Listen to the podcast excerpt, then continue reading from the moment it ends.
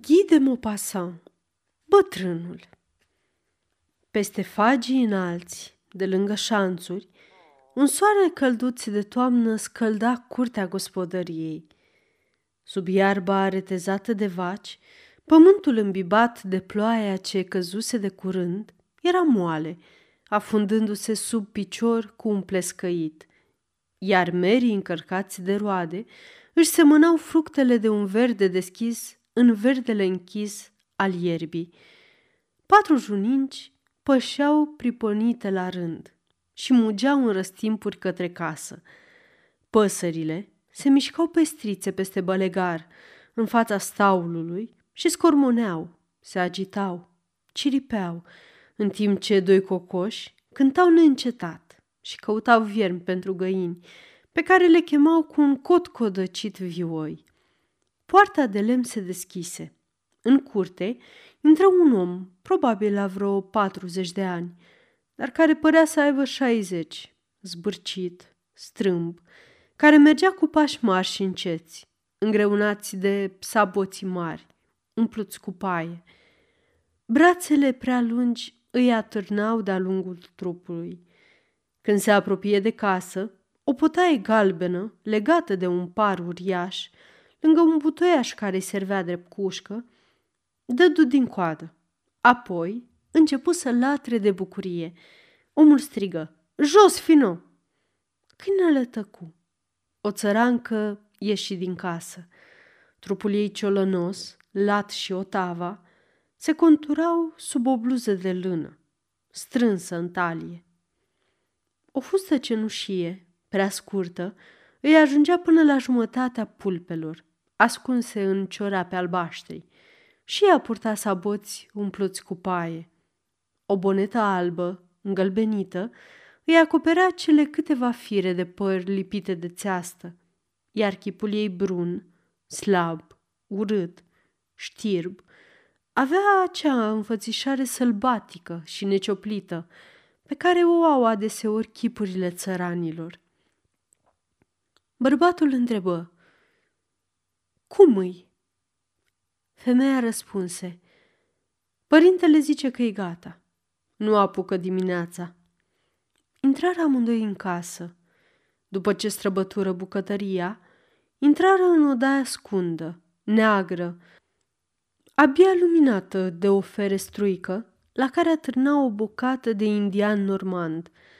Bârnele mari din tavan, înnegrite de vreme, sumbre și afumate, traversau încăperea de la un capăt la celălalt, susținând podoa subțire a podului, unde forfoteau, zi și noapte, o droaie de șobolani.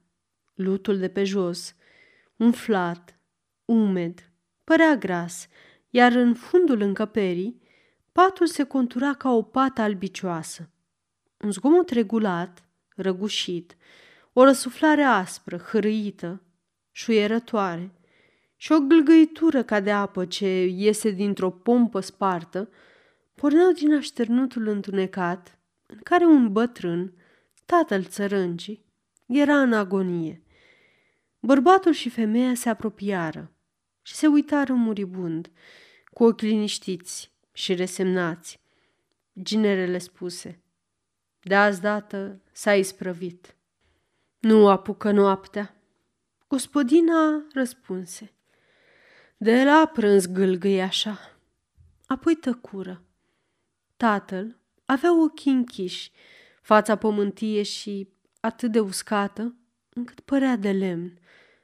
Prin gura întredeschisă se strecură o răsuflare gâfâitoare și aspră, iar ceașaful, de pânză cenușie, se ridica pe piept la fiecare respirație. După o lungă tăcere, ginerele zise, Păi, n-avem decât să lăsăm să se sfârșească. Ce să facem? Dar rău cu mazărea, că vremea e bună și mâine trebuie să o prășim. Aceasta este o înregistrare Cărțiaudio.eu. Pentru mai multe informații sau dacă dorești să te oferi voluntar, vizitează www.cărțiaudio.eu. Toate înregistrările Cărțiaudio.eu sunt din domeniu public. Nevastă s-a părut neliniștită la gândul ăsta. Chipzui câteva clipe, apoi spuse. Păi, dacă se duce, nu o să-l îngroape înainte de sâmbătă, așa că mâine ai putea vedea de mazăre. Țăranul se gândi, apoi zise. Da, da, mâine trebuie să chem la mormântare, așa că îmi ia vreo 5-6 ore să mă duc de la Turvil la Manetu, pe la toată lumea.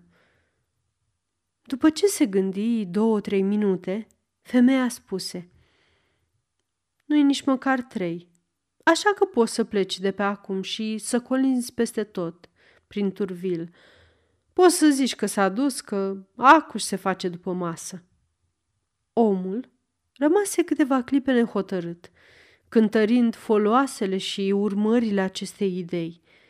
În fine zise, totuși mă duc. Dădu să iasă, dar se întoarse și după o scurtă ezitare adăugă. Dacă tot n-ai ce face, culege niște mere pentru copt și apoi fă vreo patru duzini de plăcințele pentru aia doar veni la mormântare, fiindcă trebuie să-i omenim. Fă focul cu surcelele de sub șopron, unde-i teascu, suscate. Ieși din odaie, intră iarăși în bucătărie, deschise dulapul, luă o pâine de șase livre, tăie cu grijă o felie, adună în căușul palmei fărmiturile căzute pe masă și le-a zvârli în gură, să nu piardă nimic. Apoi luă cu vârful cuțitului puțin unt sărat de pe fundul unei ulcele negre, îl întinse pe pâine și început să mănânce încet, așa cum făcea totul. Străbătu din nou curtea, liniști câinele care începuse iar să latre, ieși în drumul ce trecea de-a lungul șanțului și o porni spre Turvil. Rămasă singură, femeia se apucă de treabă. Descoperi covata cu făină și pregăti aluatul pentru plăcinte – Frământa îndelung, îl răsucea și îl sucea, iar îl frământa, îl strivea, îl fărma și făcu un bulgăre mare, alb gălbui, pe care îl puse pe colțul mesei. Apoi se duse după mere și, ca să nu lovească pomul cu prăjina, se urcă în el, cu ajutorul unui scăunel. Alegea fructele cu grijă, luându-le doar pe cele coapte, și le îndesa în poala șorțului. Cineva o strigă din drum. Ei, cu mătră, Chico! Se întoarse. Era un vecin, jupân Osim Fave, primarul, care a așezat pe tomberonul cu bălegar, cu picioarele atârnate, mergea să-și gunoiască ogorul. Se întoarse și zise – ce poftești, jupânosim? Cum se simte tata?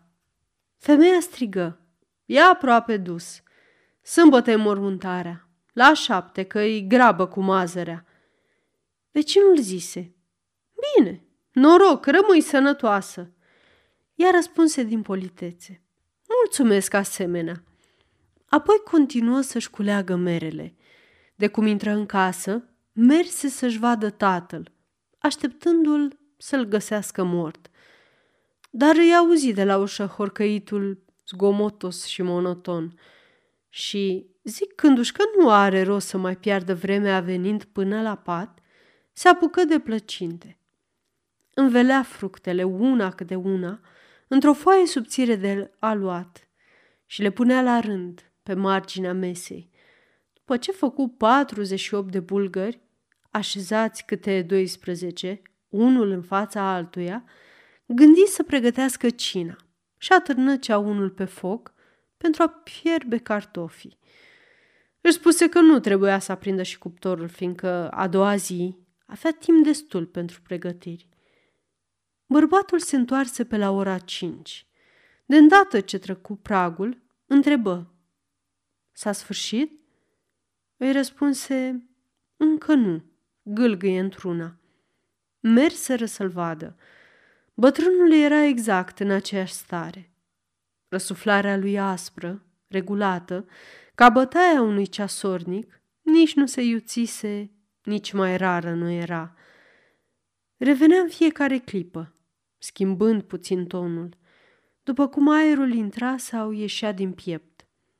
Ginerele îl privi, apoi spuse, O să se stingă când nici că te aștepți, ca o lumânare.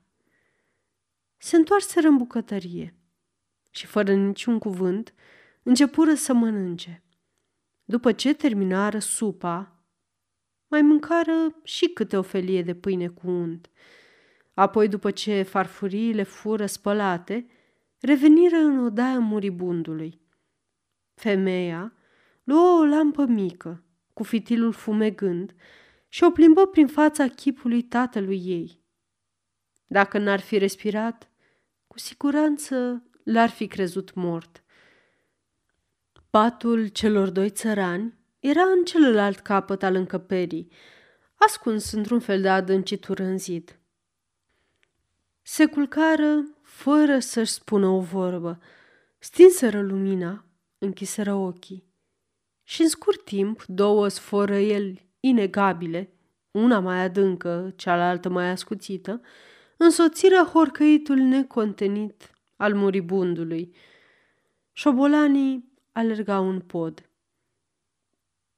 Bărbatul se trezi de cum mijiră zorile. Socru său trăia încă. Își zgâlți nevasta îngrijorat de rezistența bătrânului. Ca să vezi, femeie, nu vrea deloc să se ducă. Ce zici că e de făcut? Știa că este chipzuită. Îi răspunse. Nu o să treacă ziua, e sigur. N-ai grijă.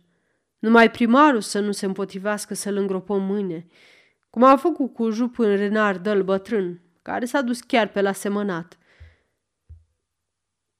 Fu convins de evidența raționamentului ei și plecă la câmp. Femeia își văzu de coptul plăcintelor, apoi mântui treburile de peste zi. Pe la prânz, bătrânul încă nu murise. Oamenii tocmiți pentru prășitul mazării veniră cu toții să-l vadă pe bătrânul care întârzia să moară. Fiecare își spuse părerea, apoi plecară la lucru. La șase, când terminară, tatăl încă mai răsufla. Ginerele se sperie.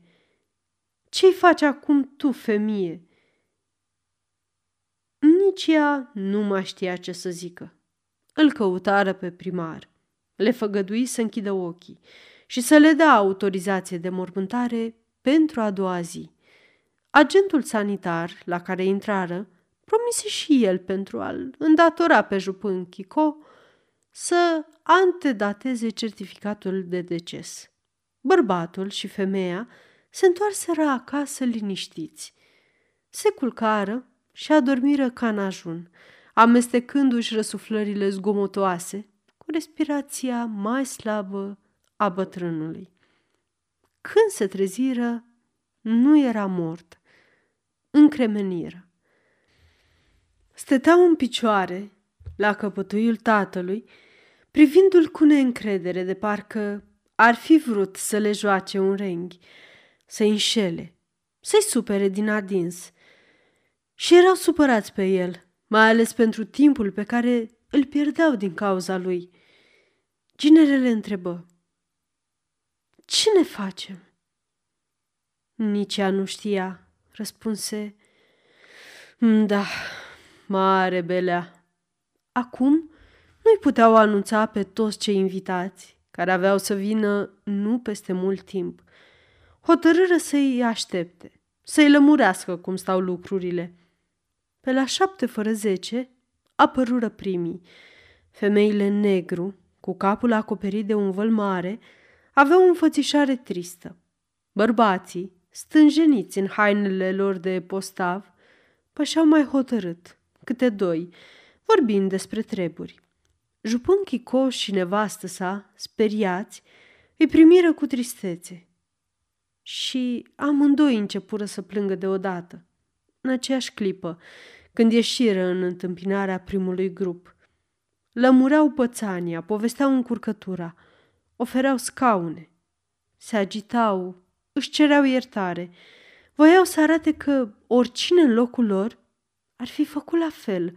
Vorbeau la nesfârșit, deveniți dintr-o dată atât de guralivi încât nu mai lăsau pe nimeni să le răspundă. Umblau de la unul la altul. N-aș fi gândit așa ceva.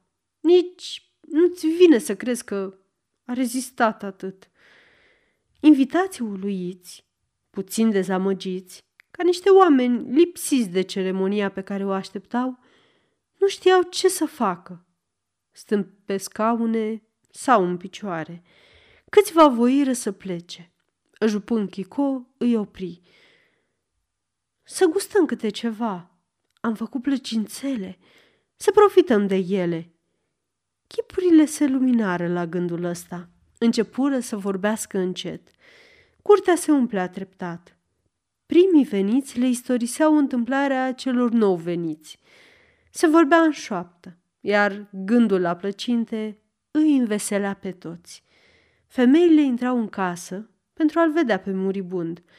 Se închinau lângă pat, bălboroseau o rugăciune și ieșeau. Bărbații, mai puțin avizi de un asemenea spectacol, aruncau doar o privire pe fereastra deschisă.